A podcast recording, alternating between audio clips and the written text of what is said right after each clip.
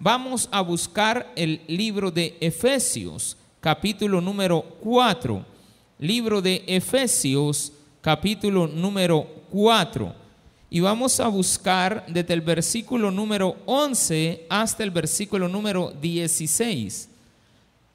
Efesios 4, 11 al 16. Mientras recogemos los diezmos y ofrendas, vamos a dar un poquito la explicación de lo que vamos a predicar el día de hoy. Vamos a hablar acerca del liderazgo, vamos a hablar acerca de la asignación de puestos, vamos a también identificar si usted es un líder o no lo es, eh, si tiene las características de un líder, porque hay gente que dice, no, ah, yo, no tengo eso de, de, mandar, de poder organizar. Eh, yo de eso mejor, yo dejo que mejor a mí me digan qué es lo que tengo que hacer, por ejemplo. Eh, no, a mí no me gusta tomar la iniciativa. No, yo prefiero que me manden. Entonces usted ya lo empieza a oír así como extraño. Ninguno de los que estamos aquí ha sido creado por Dios para no tener iniciativa. A todos Dios nos ha dado una mente, un cerebro, inteligencia. Y cuando venimos a Cristo, sabiduría, e incluso los que no tienen a Cristo toman la iniciativa. Entonces vemos a la gente del mundo gobernando y gobiernan naciones. ¿Y por qué los hijos de Dios no? Es más, le han dicho a los hijos de Dios que ellos no están diseñados para gobernar países. Y hemos visto que aquellos que eh, siendo pastores se meten a gobernar, eh, al parecer todos oran para que les vaya, para que les vaya muy mal y después se burlan de ellos porque les va mal. Tengo un poquito de flipback, este, eh, les va mal. Entonces la gente no está preparada para liderar. Hay un libro muy bonito, secular, pero eh, secular digo, pero el autor no lo es. El autor es muy, muy, muy dado a la creencia. Este, el líder sin cargo, una persona que no necesita un un cargo para ser líder. Y realmente ninguno necesita. De Robin Sharma, muy bonito, a mí yo lo he leído completo y es muy, muy bueno. Casi no me gusta mencionar los libros que leo, me gusta más ponerlos en la práctica, porque lo siento mejor a veces, eh, en lugar de citarlos, mejor buscar enseñanzas.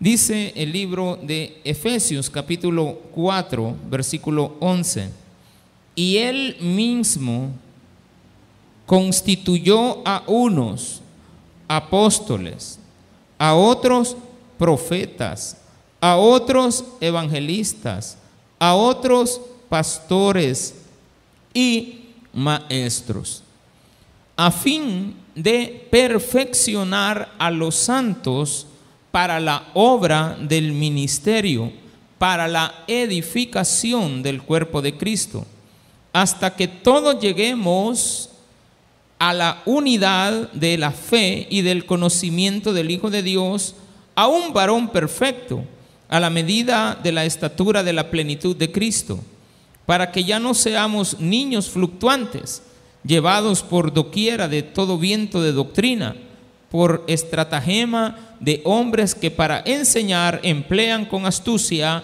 las artimañas del error sino que siguiendo la verdad en amor, crezcamos en todo aquel que es la cabeza, esto es Cristo, de quien todo el cuerpo, bien concertado y unido entre sí por todas las coyunturas que se ayudan mutuamente según la actividad propia de cada uno, reciba su crecimiento para ir edificándose en amor. Oremos al Señor. Padre, gracias te damos por la oportunidad que el día de hoy nos das de poder estar en tu casa, edificarnos por medio de tu palabra, que busquemos, Señor, siempre en ti una respuesta para todas aquellas cosas que necesitamos emprender en la vida. Gracias por darnos la inteligencia, Señor, por ofrecernos la oportunidad de tener el Espíritu Santo, una decisión que vino de parte tuya y nosotros recibimos gozoso. Gracias, Señor, por darnos ese conocimiento, pero ahora también para entender que estamos muy lejos muchas veces de alcanzar la plenitud por la comodidad que hemos encontrado. En el nombre de Jesús, amén y amén. Gloria a Dios. Qué bueno. Bien, esto de este versículo muy famoso, que ocupan muchas veces para espiritualizarlo, realmente es un llamado a ocuparnos en la obra del Señor. Porque el contexto de lo que acabamos de leer habla de trabajar. No habla de, ya tengo algo que me han dado y qué bonito. ¿De qué le sirve a usted que lo nombren jefe si no va a ejercer de jefe? ¿De qué le sirve que lo asignen de enfermera o enfermero y no va a atender a nadie? ¿De qué le sirve que lo asignen de motorista y no quiere manejar? Protesta por manejar, se molesta por manejar. Y usted sacó licencia. Y usted dijo, bueno, yo tengo licencia, la voy a ir aumentando de nivel, liviana, pesada, para tener que usarla en el trabajo que se me va a asignar. Eh, independientemente te asignen el trabajo o no te lo asigne alguien, aquí la invitación es que Cristo busca en nosotros una unidad y que esa unidad vaya siendo guiada por Él para perfeccionar a los santos, es decir, a los hijos de Él, es decir, a la iglesia, a los cristianos, a los que creemos en Él. Fíjese bien, y Él mismo escoge, Él escoge, Él constituye, Él asigna. No a todos nos asigna lo mismo. Lo importante es que no nos creamos más de lo que hemos sido asignados hasta que entendamos que tenemos que trabajar en lo que se nos ha asignado. Aquí no está viendo de menos el Señor jamás al maestro sobre el pastor Dicen que el ministerio más importante es el pastorado. ¿De dónde le ha sacado eso? El Señor aún nos constituyó evangelistas. El evangelista en este caso no es el hecho de el que sale a evangelizar, sino que el que cosecha. Porque ese es el evangelismo, cosechar. El que va a traer las buenas nuevas lleva un mensaje y cosecha algo para el Señor.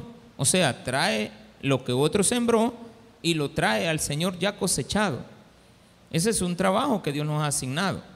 A otros les ha asignado el, el, hecho de dar clases, de no solamente dar clases en una aula, no, el, arte de enseñar. Cuando digo arte de enseñar, usted le enseña a su familia, usted le enseña a sus hijos, usted le enseña a sus amigos, ¿Usted le enseña a las personas con las que convive? Ser pastor. Bueno, es la predicación, prepararnos en él, guiar a la grey, guiarla por el camino del Señor, no a mi camino. Porque hay pastores que guían a la grey del Señor por el camino de ellos. Ellos son los que, aquí dice la Biblia, que ocupan las artimañas del error, enseñan para engañar, saben enseñar, pero engañan en la enseñanza. Entonces, hay maestros malos, hay pastores malos, hay evangelistas malos que cosechan para ellos. También dice de que hay profetas. El profeta en cierta medida está en la actualidad, eh, lo vamos a poner en una posición muy respetuosa, no es aquel que anda profetizando para arriba y para abajo lo malo que le va a ir a la gente y solo a ellos les va a ir bien. Nunca profetizan nada para, para otro que no hayan visto que esté en, un mal, en una mala situación o que no quiera hacer lo que ellos dicen. Entonces vienen y se inventan las profecías. Se lo digo literalmente, se inventan las profecías. Dios no les ha hablado. La profecía en sí está en el entendimiento de la palabra en un escritorio. ¿Oyó eso? El profeta es el que lee, su palabra. Porque va a hablar de la palabra. Fíjese bien. Esto puede hacer que no termine de hilvanar en la mente. Pero el profeta tiene que ser aquel que en la antigüedad era el estilo del escriba y fariseo juntos. Si uniéramos a esas dos personas en, el misma, en la misma función, entenderíamos que es alguien que leyó, que sabe dónde está la palabra, dónde está la palabra profética, y ese es el que enseña lo que la palabra profética dice. La palabra profética es la Biblia. No vamos a descartar que alguien no haya hilvanado como una conclusión de un camino que alguien a donde la persona se dirige y por lo tanto alguien lo pueda ver como algo profético. Si yo sé que alguien se está juntando con alguien malo, pues muchas veces va a tener que pagar las consecuencias de estar con el malo. Si usted anda con una persona que o vive o convive con una persona que le guste el mal, el mal lo va a alcanzar a usted.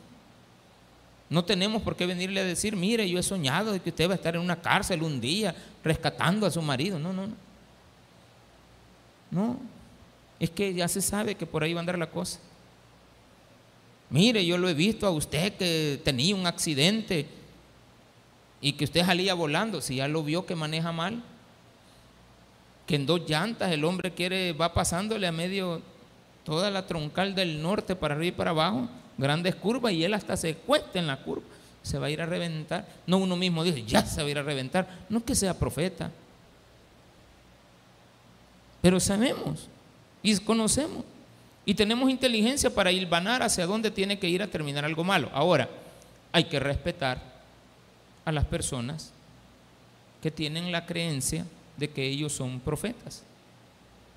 Porque probablemente Dios a nosotros todavía nos tiene en pañales en eso y todavía nosotros no hemos descubierto que realmente tiene otra forma de verse, cuando realmente la profecía está basada en la lectura.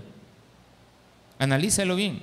¿Quién es un profeta? El que lee y conoce toda la escritura. O al menos, no, no toda así como que él haya aprendido de memoria, pero que conoce bien cómo es el manejo de la palabra de Dios. Estamos en un estudio. Cuando yo estudio un libro, conozco del libro. Si yo les dije que hay un autor de un libro que escribió algo acerca del liderazgo, es porque puedo hablar de él porque lo, lo leí. Y lo leo despacio, a veces me lo repito dos, tres veces, no todo el libro, no que partes que no entiendo la vuelvo a leer y digo, bueno, quiero volver a entender qué es lo que quiere decir este hombre con ese pensamiento. Y si es un pensamiento que para mí es correcto, entonces lo hilvano de esa manera. Ahí ya viene una interpretación personal. De tal manera que yo estoy interpretando lo que otra persona dijo, escribió, de lo cual uno puede tomar partido para analizar lo que está escrito. El problema de la escritura es que ya está escrito. Las leyes, por ejemplo, así como la Biblia, está escrita. Y al estar escrita es la única forma de generar la especulación de la interpretación. Si algo no está escrito, solo se dijo, es lo que me dijiste, así fue. Así como me lo dijiste es. Usted lo dijo, así tal cual es, así lo dijo. Pero en la lectura no. La lectura tiende a generar en mí un pensamiento crítico. Y esa crítica no es más que mi pensamiento activándose para entender lo que la palabra dice.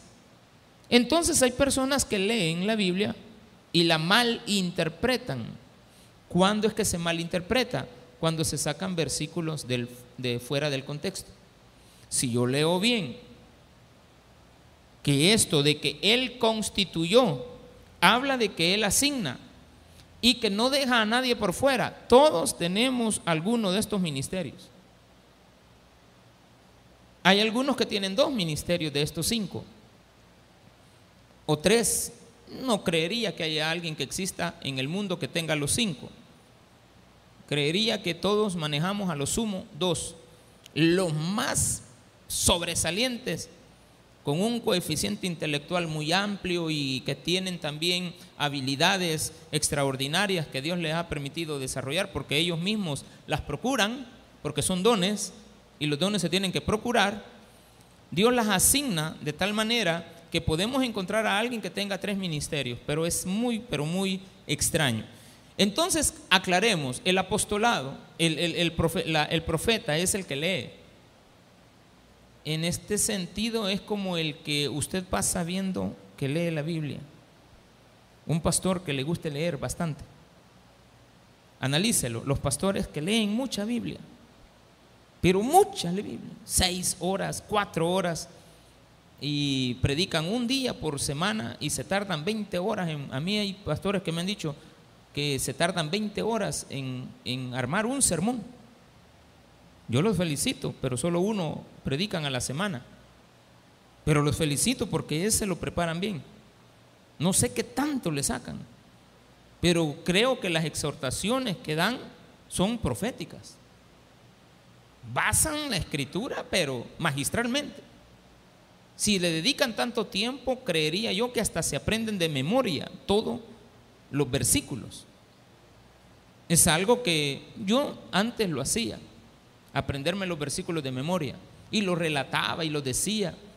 Cuando era un niño me habían acostumbrado a un libro, unos, unos folletos que habían de estudios sociales, había otro de estudios naturales, había otro de idioma y eran unas cartillas en, en papel empaque y uno tenía que leerlas y aprendérselas de memoria y recitarlas. Entonces eso me generó en un tiempo de la vida el deseo de aprenderme de memoria las cosas. Cuando vine a la Biblia intenté hacerlo. Lo hice durante mucho tiempo. Pero después dije yo, bueno, hay algunas cosas básicas que son más importantes. Lo pensé. Y por otro lado, que hubo un momento también que se me olvidaron. Pastor, pero lo que se aprende no se olvida. A mí se me olvidaron. Hace como ocho años yo perdí mucha información de la mente. Muchísima. Si me tocó que empezarme a acordar de ustedes. O sea, créanmelo. No me acordaba de la gente. Yo venía a predicar aquí, yo me le quedaba viendo, ¿dónde he visto a esta persona? Ahí sentada. ¿Dónde la he visto? ¿Dónde la he visto? Allá los días, ah, si es congregante de la iglesia. Y luego venía la otra. ¿Cómo se llama? ¿Cómo se llama? ¿Cómo se llama? ¿Cómo se llama? Yo le decía a mi esposa, a las servidoras, líderes de la iglesia. Mira, le digo, ¿cómo se llama la líder? Yo dije yo, no, no me voy a estar, no voy a estar haciendo ya un sobreesfuerzo. No, no puedo. Lo entendí. Entonces como que Dios me fue disminuyendo el ministerio de la profecía. Porque he dicho que el problema es que hemos asociado mal la profecía. La profecía es la lectura permanente. Está basada en el que más lee, está basada en el que más conoce, en el que puede hilvanar de, de toda la Biblia que hay una enseñanza profética. Vamos al apostolado. El apostolado es algo que es el único que puede manejar, no es el pastor. El apóstol es el único que puede manejar más de un ministerio. El apóstol puede manejar el ministerio de la profecía, puede manejar el ministerio de evangelismo, puede manejar el ministerio de la enseñanza, puede manejar el ministerio de este el mismo pastorado, la, el hecho de dirigir, por eso es que Dios constituyó a unos apóstoles, a otros profetas, a otros evangelistas, a otros pastores y a otros, aunque no está la palabra otros ahí, hay que entenderla, no es que el pastor y maestro es uno solo, y a otros maestros. ¿Por qué lo tengo que aclarar así? Porque hay personas que creen que obligatoriamente el pastor también es un maestro. Y usted ha comprobado muchas veces que hay pastores que no enseñan. Entonces no pueden estar en la categoría de la enseñanza. Porque hay pastores que sienten que ellos son profetas. Entonces no se dedican a guiar a la iglesia, sino que a profetizarle. Pero para profetizarle deberían de ser casi su vida dedicada a la lectura de la Biblia y a la lectura de los acontecimientos. y a hilvanar en su mente lo que ha sucedido en las diferentes épocas de toda la historia de la humanidad desde que la Biblia, desde que existe, e irla encontrando en los argumentos bíblicos para saber qué sucedió, cuándo se dijo, cuándo se ejecutó esa palabra y si esa palabra hace falta que se cumpla. Claro, cuando yo la leo y les explico a ustedes, no es que es una forma profética, es, una, e, e, e, es un compendio que se tiene general de toda la Biblia, que a eso sí yo traté la manera de dedicarme, a entender la Biblia, vamos a ponerlo así, de pasta a pasta, para que en mi mente no existan aquel tipo de contradicciones bíblicas. Entender perfectamente qué pasa con el pecado, qué pasa con las diferentes doctrinas y tratar la manera de no engañarme, porque si me engaño y yo me autoengaño y estoy consciente de una forma inconsciente que me estoy engañando porque estoy aprendiendo mal, voy a enseñar mal. Entonces hay que pedirle dirección al Espíritu Santo para, uno, primero entender lo que va a explicar. Pero este ministerio viene terminando de completar algo, estos cinco ministerios, que todos tenemos una función. Aquí Dios dice que a los que Él escogió, lo tiene que ubicar obligatoriamente a usted en una de esas cinco categorías. Búsquese si usted es un apóstol. Pero no me vaya a salir diciendo de que, ay, el apóstol, yo soy apóstol, pastor. No, no, no, no me diga eso. Yo lo voy a respetar y le voy, si usted quiere que le digamos apóstol, yo le voy a decir apóstol. Para llenarle su ego. Si usted me dice que le digamos profeta, hay que decirle profeta. Yo soy un evangelista porque andan de campaña en campaña. Eso no es evangelismo. No es eso. Evangelista es el que cosecha lo que otro sembró y lo trae al Señor. Le trae la cosecha. Ese es el evangelista. Trae la cosecha. La hermana trajo a alguien. Eso es una cosecha. Para que lo entendamos de una manera simple trabajó a la persona, la invitó a la persona y la trae. Esa es una cosecha. Ya cosechó y lo viene a depositar al alfolí, a la casa de Dios. No es decirle a la gente, e-, ese es el evangelismo, mire y, y quiere aceptar a Cristo. No, no, no, no son esas las cosas. Ese es un trabajo que tenemos que hacer que tiene que ver con el deseo de que a otro tenga lo que yo tengo. Entonces yo quiero que la gente se salve. Entonces le voy a hablar de Cristo. Ah, entonces soy un evangelista. No, evangelista trabaja lo que ya otro sembró, pero lo viene, lo cosecha, él lo, lo recibe ya, ya sembrado, ya crecido y lo trae. Si Dios nos constituyó, Él sabe que tenemos capacidad. Y a toda la gente le ha dado esa capacidad, pero no a toda la gente del mundo le ha ofrecido sus cargos. Dios no le puede ofrecer estos cargos al mundo, porque el mundo tiene cargos. En el libro de Lucas, capítulo 22, Lucas 22.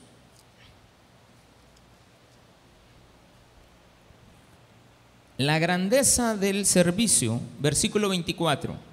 Lucas 22, 24. Todos ustedes tienen capacidad para ser líderes. ¿Cristianos o no cristianos? Todos.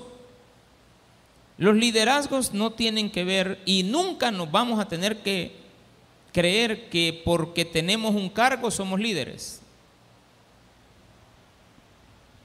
Nunca crea que porque tiene un cargo es líder. Por ejemplo, el presidente de esta república, un líder nato, decimos. Ok, es un líder, es cierto. Pero su liderazgo está muy ligado al poder. el primer año de gestión del presidente era un líder con un cargo, pero se le dificultaba por la falta de poder.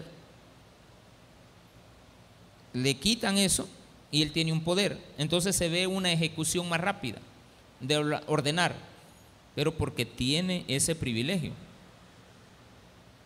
¿Qué pasara si una persona hace bien su trabajo? Haga bien el trabajo de evangelista, de pastor, de maestro, de profeta o de apóstol. Hágalo bien. Alguien dirá, los dos primeros ya no están en ejecución. Hemos aclarado que el problema es que las personas han mal asociado esos esas asignaciones, o es decir, esos puestos. Porque una asignación es que te asignen un puesto. ¿Dónde viene el problema? El problema está en que yo no haga bien mi trabajo. Yo puedo ser el encargado de los baños. Y en el día solo ponemos a una persona en los baños, deberíamos de tener a dos. Una que esté adentro cada vez que alguien entra, para que cuando la persona salga, las cosas queden nítidas para el siguiente, por si el que lo usó no lo dejó nítido. Deberían de estar dos. Pero tenemos escasez de servidores, como usted no tiene idea. Y no digo escasez hoy, desde que tenemos la iglesia tenemos escasez. Y desde, yo creo que desde que la iglesia existe hay escasez. Porque Dios dice, el trabajo es mucho, pero los obreros son pocos. Y en todas las áreas. El día lunes una, la líder estaba enferma. Entonces había que reasignar todos los puestos. Pero ¿qué pasa con aquel que está solito? ¿Quién es su líder? En ese momento, nadie lo está viendo. ¿Quién es el líder de él? Nadie. Nadie es el líder. Él es su propio líder. No tiene el cargo. No tiene el cargo. No le han dicho que él es el líder. No le han dicho que es el gerente. Pero lo hace tan bien como que fuera el gerente. Entonces yo me pregunto, ¿somos cristianos? ¿Estamos bien haciendo bien nuestro papel de cristianos aunque no se nos ordene que lo hagamos? Cuando usted sea un buen cristiano, entonces usted va a empezar a disfrutar que es ser líder de su puesto, de lo que le han asignado o de lo que usted considera que puede desarrollar. Y no lo va a hacer sin que Dios no se lo haya asignado. Todos los que estamos aquí tenemos un puesto asignado por Dios. Y ese puesto hay que hacerlo bien. Y no me vaya, se me vaya ahí por el más fácil. Ah, pues yo quiero ser maestro. Es muy complicado. Para eso Dios le tiene que haber dado a usted la asignación. Pero no hay uno de los cinco que usted no pueda desarrollar. Todos tenemos que desarrollar al menos uno. Entonces dice, hubo también entre ellos una disputa de quién sería el mayor. Esto lo leímos en Mateo capítulo 18 hace un par de meses, el día domingo.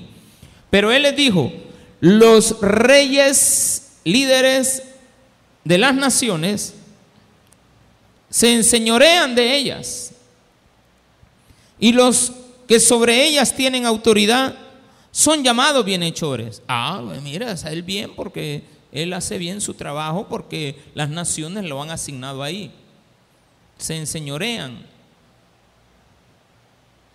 Está hablando casi de un mal líder, de un mal gobernante. Pero, sin embargo, dice Dios, dice Jesús, palabras de Jesús.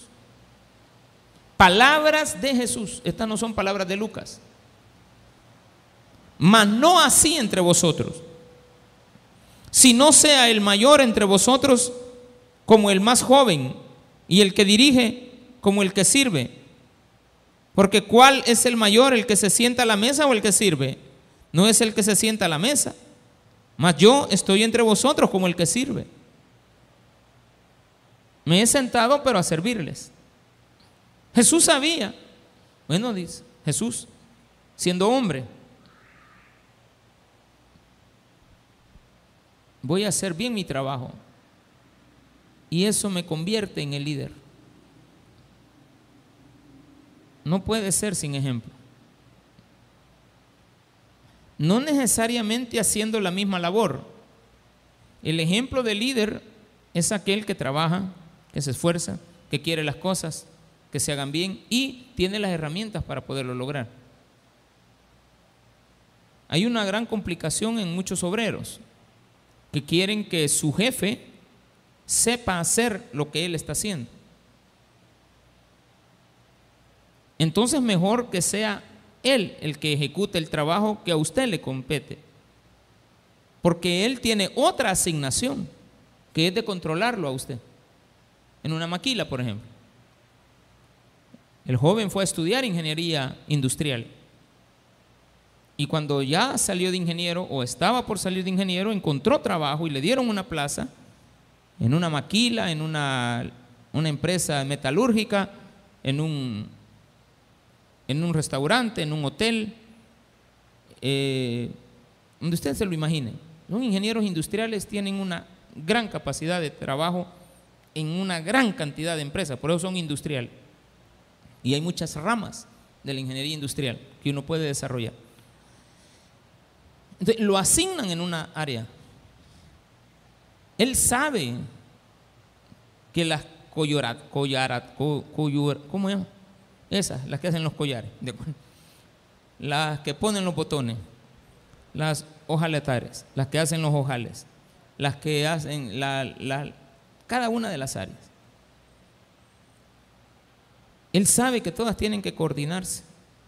La cantidad de trabajo no necesariamente tiene que saber pegar botones. Hay una asignación de parte del líder de toda la empresa. Ah, pues lo mismo en la iglesia. Dios nos asigna a tareas diferentes.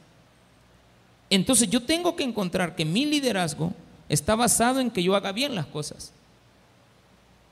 Usted puede decir, ah, no, yo las voy a hacer bien, pero mal. A su manera usted las está haciendo. Por eso dice, los reyes se enseñorean, pero entre vosotros no es así. Y lo hacen y dicen, qué bien lo que, ha, hecho. Pero a veces hace cosas malas que no están bien hechas. ¿Por qué? Porque son seres humanos que se equivocan. ¿O no se equivocan los líderes? Entonces cuando digo los líderes, no esté pensando de aquí en adelante en el líder que es el jefe. Usted es el líder y usted se equivoca. Usted es el líder de lo que está haciendo. Cuando usted le está cambiando los pañales a su hijo o a su hija, bueno, que ahora pamper va bien, va bien fácil, pegan las cosas, yo no sé cómo es eso. Jamás he puesto un pamper. Póngame a poner uno, yo le voy a andar buscando a ese pamper dónde van los ganchos. Y capaz le meto gancho. Porque me acostumbré, yo sé hacer eso. Y como lo sé hacer, cuando lo hacía, digo, yo quiero hacerlo mejor. Entonces soy el líder en eso. Solo usted se la cree, pastor. No me importa. Pero yo creo que lo estoy y lo hice bien. Cuando veo el trabajo hecho, que bien lo hice. Pero eso es lo que yo digo. Viene otra persona y dice, ah, ¿y quién em, eh, hizo este tamalito? Eh, imagine que nos pusieran, en lugar de echar pupusas, el día de la pupuseada, allá en Olocuilta, que pusieran a todos los papás después de que van naciendo sus hijos, ahora que está el programa este, este ah, creciendo, ¿cómo se llama? Que creciendo con amor, algo así. Desde que nazco me van a cuidar y, todos me van a decir que, que, chulo el niño, ¿de acuerdo? Desde que estoy en la panza, ay, miren los niños, ahí va, ahí va creciendo. Espérese que tenga 15 años. Después me dice si es chulo y es chula. Y, cuando ya le digan, y ya le respondan a usted, ¿qué? Y es que uno no los ha criado para eso, hermano. Uno no ha criado a los hijos para que lo... No, que uno quiere que los hijos al final se porten bien con uno. ¿O sí? ¿O no? Uno quiere que los hijos, voy a criar un hijo para que me sea malcriado. No, jamás. Uno cría a los hijos para que sean los mejores hijos. Se equivocó el papá. No, no, no, no, no. Cada quien empieza a hilvanar en su mente lo que quiere ser. Cada uno de nosotros. Entonces cada uno de ustedes tiene que saber si realmente es un líder nato. Y todos somos líderes. Porque quitémosle el cargo y nos vamos a dar cuenta que aunque no nos asignen en el cargo, somos líderes y lideresas. Y tenemos bien fundamentado nuestra creencia de hacer bien lo que nos ha asignado. Pero vosotros sois los que habéis permanecido conmigo en mis pruebas. Yo pues os asigno un reino. ¿Qué nos va a asignar el Señor? Dice Dios, todo mi pueblo está capacitado para manejar el reino. No, pastor, ¿cómo no? Ahí no dice a los pastores les voy a dar a que gobiernen. Usted es que yo no puedo, yo esto no lo sé. Si hay cosas que usted no sabe porque usted no fue asignado para eso. Usted fue asignado por parte de Dios. Pero vosotros sois los que me... Yo pues os asigno un reino, como mi Padre me lo asignó a mí. Pregunto, ¿y Jesús hizo bien lo que Dios le asignó a él como Padre? Cuando un padre le asigna una tarea a un hijo, pregunto, ¿se equivocó Jesús? No. Él dice, el Padre confió en mí, me asignó una tarea y la hice. Ah, pues vengo yo y les asigno a ustedes un reino. No nos está asignando algo fácil. Acaba de andar aquí el príncipe de Serbia y Yugoslavia. Aquí anda. Bonita entrevista. Óigalo. El tipo está bien, bien, bien, está bien. Joven, no le va a ir a preguntar si es soltero, está, no, no le pregunta. Y dice el tipo, con mucho respeto, dice a mi patria, pero quisiera venirme a vivir al Salvador. Claro, no lo va a hacer, pero lo está diciendo. Me gustaría vivir aquí, dice. ¿Y por qué? le? Por la gente. ¿Qué, ¿Qué liderazgo ve la gente en los salvadoreños? hospitalidad, honradez, porque hemos comprobado que ese mote de que éramos, y lo voy a decir con mucho respeto, que éramos mareros se ha quitado. La gente empezó a ver que somos honrados. La mayoría son honrados. Porque el hecho de que una persona asalte, el, el sonido se está perdiendo. El hecho de que una persona asalte no quiere decir que todos somos ladrones. Pero ahora lo filman y lo van a traer. Eso se llama pronta justicia. Para barrer de la calle a todo el malhechor. Si usted tira basura en la calle está está faltándole a los derechos humanos de la persona a la cual usted va a afectar por eso. Entonces usted no está haciendo bien su tarea de ciudadano. Dios nos va a asignar un reino. Y dice aquí claramente, para que comáis y bebáis a mi mesa en mi reino. Vaya, mire, asegurada la comida y la bebida en el reino de Él, en la mesa de Él.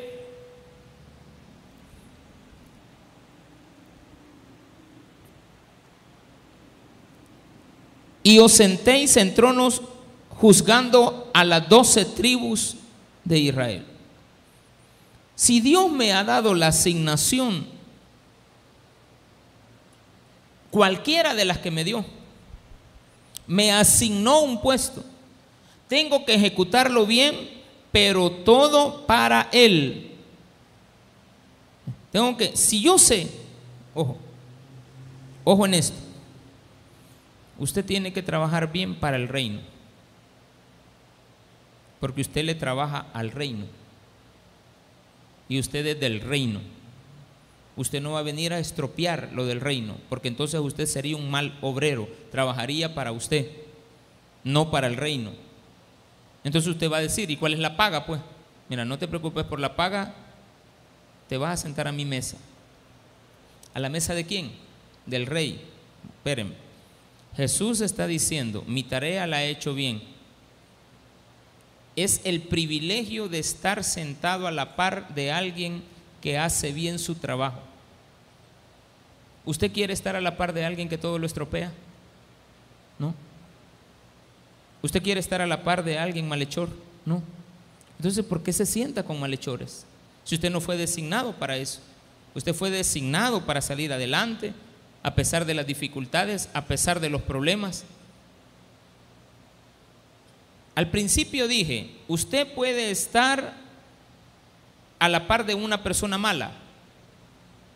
Entonces usted va a terminar pagando las consecuencias de estar con una persona mala. Pero usted puede cambiar eso. ¿Cómo, pastor? Usted puede cambiar eso. Porque Jesús se sentaba con personas pecadoras. ¿Quién transformó a los pecadores? No fueron los pecadores transformando a Jesús, fue Jesús transformando al pecador. Bien hecho el trabajo. Le dieron el puesto de evangelista, lo hizo bien. Le, a Jesús le dieron el puesto de apóstol, lo hizo bien. Le dieron el, el puesto de profeta, lo hizo bien. Es el único. Le dieron el puesto de pastor, excelente. Le dieron el puesto de maestro, ¿qué más quiere usted? Es el único que puede, porque Él es perfecto. Él puede hacerlo todo. Y Jesús siendo hombre, no era, no era Dios. Cuando estaba en la tierra, se, no, no es que no era Dios, voy a corregir, se había despojado de su divinidad no tomó ventaja de él pudiéndolo haber hecho, no lo hizo. ¿Por qué? Porque quería demostrarnos que se puede. Mire, la labor de Jesús en esta tierra fue venirnos a decir, hey muchacho, sí se puede. Podés salir adelante tú solo. No importa que estés a la par de un tata que no sirve para nada, tú puedes salir. Que mi madre me abandonó y me crié con mi abuela, tú puedes salir y puedes, no para demostrarle a los demás. Eh, eh, mire, el gran problema de la gente es lo que dice el capítulo número 22 de Lucas. Quererle demostrar y darle en la trompa al otro. Le voy a dar en la trompa a mis tatas. Si cuando les vengas a dar en la trompa ya se han muerto, hermano. ¿O no? Le voy a demostrar ¿Qué nos vas a demostrar? Le voy a demostrar. Y viene la gente, se toma retos que no están bien. Funcionan. El problema es que no dan satisfacción. Porque cuando se alcanzan, te das cuenta que, ¿para qué lo querías demostrar?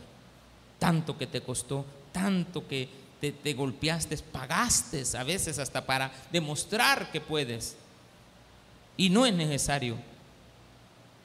Pero eso sí requiere de esfuerzo. Regresemos a Efesios 3 para ir terminando con este tema.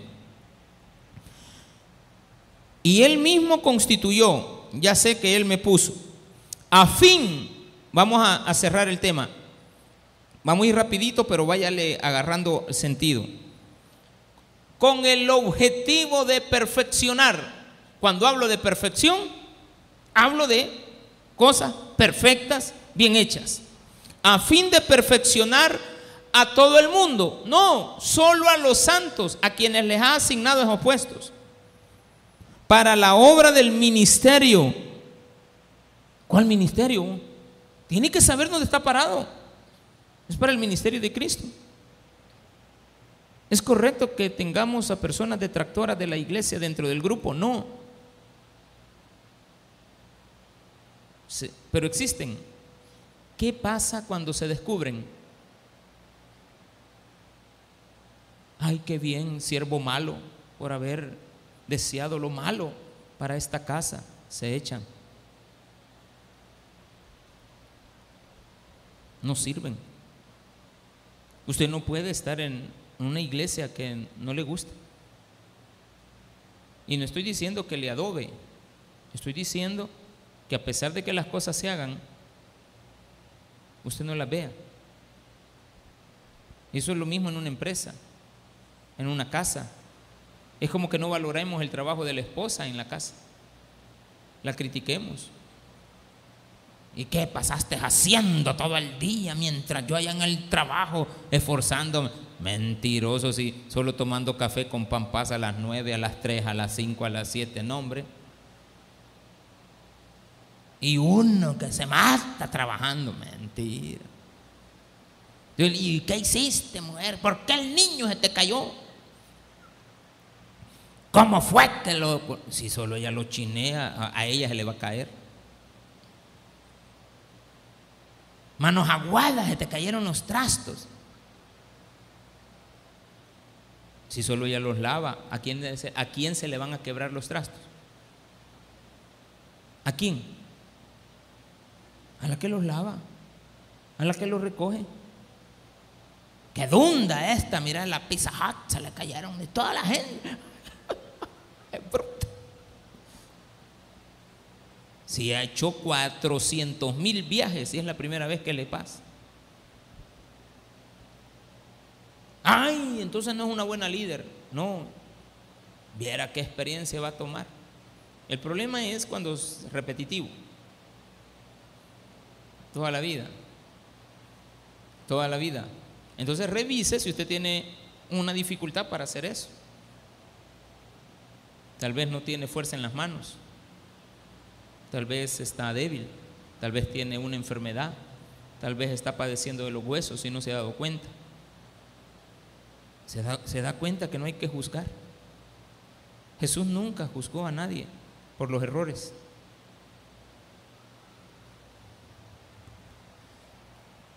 A fin de perfeccionar a los santos para la obra del ministerio. Ya van a comenzar, hermano. Para la edificación del cuerpo de Cristo. ¿Cuál es el objetivo? Edificar. Edificar. Es un edificio de construcción. ¿De qué? De un cuerpo que se llama Cristo. ¿Y el cuerpo de Cristo quién es? La iglesia. Ahí es donde funciona en mi cerebro, el de este, de este que está predicando, Ahí es donde funciona el comprender la Biblia. Porque digo, bueno, está hablando de la edificación. ¿Edificar qué? Algo. Y dice que edifiquemos el cuerpo. Y el cuerpo es la iglesia. Entonces lo que quiere Cristo con asignarnos cada uno de los puestos es que cada uno de nosotros se perfeccione y dejemos de ser niños. Porque dice después, hasta que todos lleguemos a la unidad de la fe y del conocimiento del Hijo de Dios, a un varón perfecto, a la medida de la estatura de la plenitud de Cristo, para que ya no seamos niños fluctuantes. No quiere decir que no debemos de ser niños, sino que niños fluctuantes. ¿Cuáles son los niños fluctuantes? Cuidado con los que enseñan mal a los niños. ¿Quiénes son los niños? Los nuevos. Ustedes son bebés cuando vienen por primera vez, aceptan a Cristo, son bebés. Hay que tratarlos con, con buena leche. No hay que darles leche adulterada. Pero cuando ya crecen, se les empiezan a asignar puestos para que edifiquen en Cristo. Y una vez edificados en Cristo, ustedes vayan buscando la perfección. Y una vez busquen la perfección, están completando la obra del Señor. Pero ahora ya no son niños fluctuantes. No dice que deje de ser niño, que deje de ser un niño fluctuante, es decir, un niño maduro, un niño que aprende, un niño que sabe, un niño que ha alcanzado la madurez, para que ya no seamos niños fluctuantes llevados por doquiera de todo viento de doctrina, por estratagema de hombres para que para enseñar emplean con astucia las artimañas del error, sino que siguiendo la verdad en amor, el amor dijimos que todo el amor que existe en el mundo proviene de Dios. Y por lo tanto, el poco amor o mucho amor que usted tenga proviene de Él. Sino que siguiendo la verdad en amor, crezcamos en todo en aquel que es la cabeza, esto es Cristo. De quien todo el cuerpo, bien concertado, todos trabajando, el apóstol, el, el, el profeta, el evangelista, el pastor y el maestro, todos juntos, todos nosotros juntos, hagamos bien nuestro trabajo, porque dice aquí, cuando todo el cuerpo bien concertado y unido entre sí por todas las coyunturas que se ayudan mutuamente, según la actividad propia de cada miembro, reciba su crecimiento para ir edificándose. ¿Cuál era el objetivo? Edificarnos en amor. Y el que tiene amor no le desea mal al otro. Entonces no vamos a andar ahí con la envidia de que a vos te han puesto aquí, que a vos te dieron más, que solo a vos te quieren. ¿Qué, solo a vos te quieren? ¿Cómo es eso si el Padre los quiere por igual a todos? ¿O no quería igual a los dos hijos? Pero uno de ellos le dijo, Padre, yo quiero ir al mundo a disfrutar de las cosas. Dame mi herencia. Ah, ok, no hay problema. Llama a tu hermano. Mira, Juancito, ¿qué pasó? Dice Pedro que quiere toda la herencia. Entonces, este, yo sé que no me la has pedido, pero tengo que repartirlas ahorita. te voy a dar a ti lo que a ti te corresponde y a él también. Ok, agarren la herencia. Uno se fue al mundo a, despalpanarla toda, el otro se quedó en la casa. Ay, que era envidioso. No, no, no, no, no, no, no, no, no, no confunda los términos es que no entendía el amor del padre. Es que solo al malo, no, porque el papá no andaba detrás del hijo malo. Ay, vení, venite del baile. Ahorita ya acaban de empezar y ya están los hermanos desesperados porque pum, pum, y, y, la hermana que vive, hay una hermana que ahí vive a la parte donde han puesto la música. Yo, yo, yo me imagino que va ella de poner en este día trancas en las puertas para, para no aparecer ahí, ahí en la sala, hermano porque esa bulla hasta las 7 de la noche, falta de respeto humano al ser humano que tiene derecho a descansar. Ay, pero sale la comisión de la no sé qué de la sociedad civil a poner en mal a nuestro país. Son malos obreros. Porque no están velando por los derechos de los buenos, sino que de los malos no están buscando la libertad de los que se han llevado inocentemente. Es que quieren lo malo para nuestro país. Hablan mal de nuestro país. Son malos obreros. Pero, ahí déjenlos. En un momento determinado se apartan. En un momento determinado ya no están. En un momento determinado entienden y dicen, bueno, yo estuve equivocado, me arrepiento, Señor he estado trabajando mal en tu reino, ahora quiero aceptarte. Y cuando usted lo acepta humildemente, el Señor deja que usted crezca y cuando crece le da un puesto. Vaya hijo, vas a ser pastor, vas a ser evangelista. Y yo, bueno, yo creo que te gusta la lectura, profeta. Y yo, a mí me gusta enseñar. Bueno, te vamos a poner de, maestro. Y a ti, a mí me gusta guiar a las personas. Entonces sos el pastor. Porque tú guías. ¿Qué significa la palabra pastor? Guía. El que guía a las ovejas. La palabra pastor es el que guía. El, el que enseña el camino. Váyangase por aquí. Un mal pastor te va a llevar por un mal camino. Pero usted como niño fluctuante se va a ir con el mal pastor. Pero cuando usted es un niño bien paradito, pase lo que pase, usted sabe lo que conoce y de ahí nadie lo va a sacar. Démele un fuerte aplauso a nuestro Señor.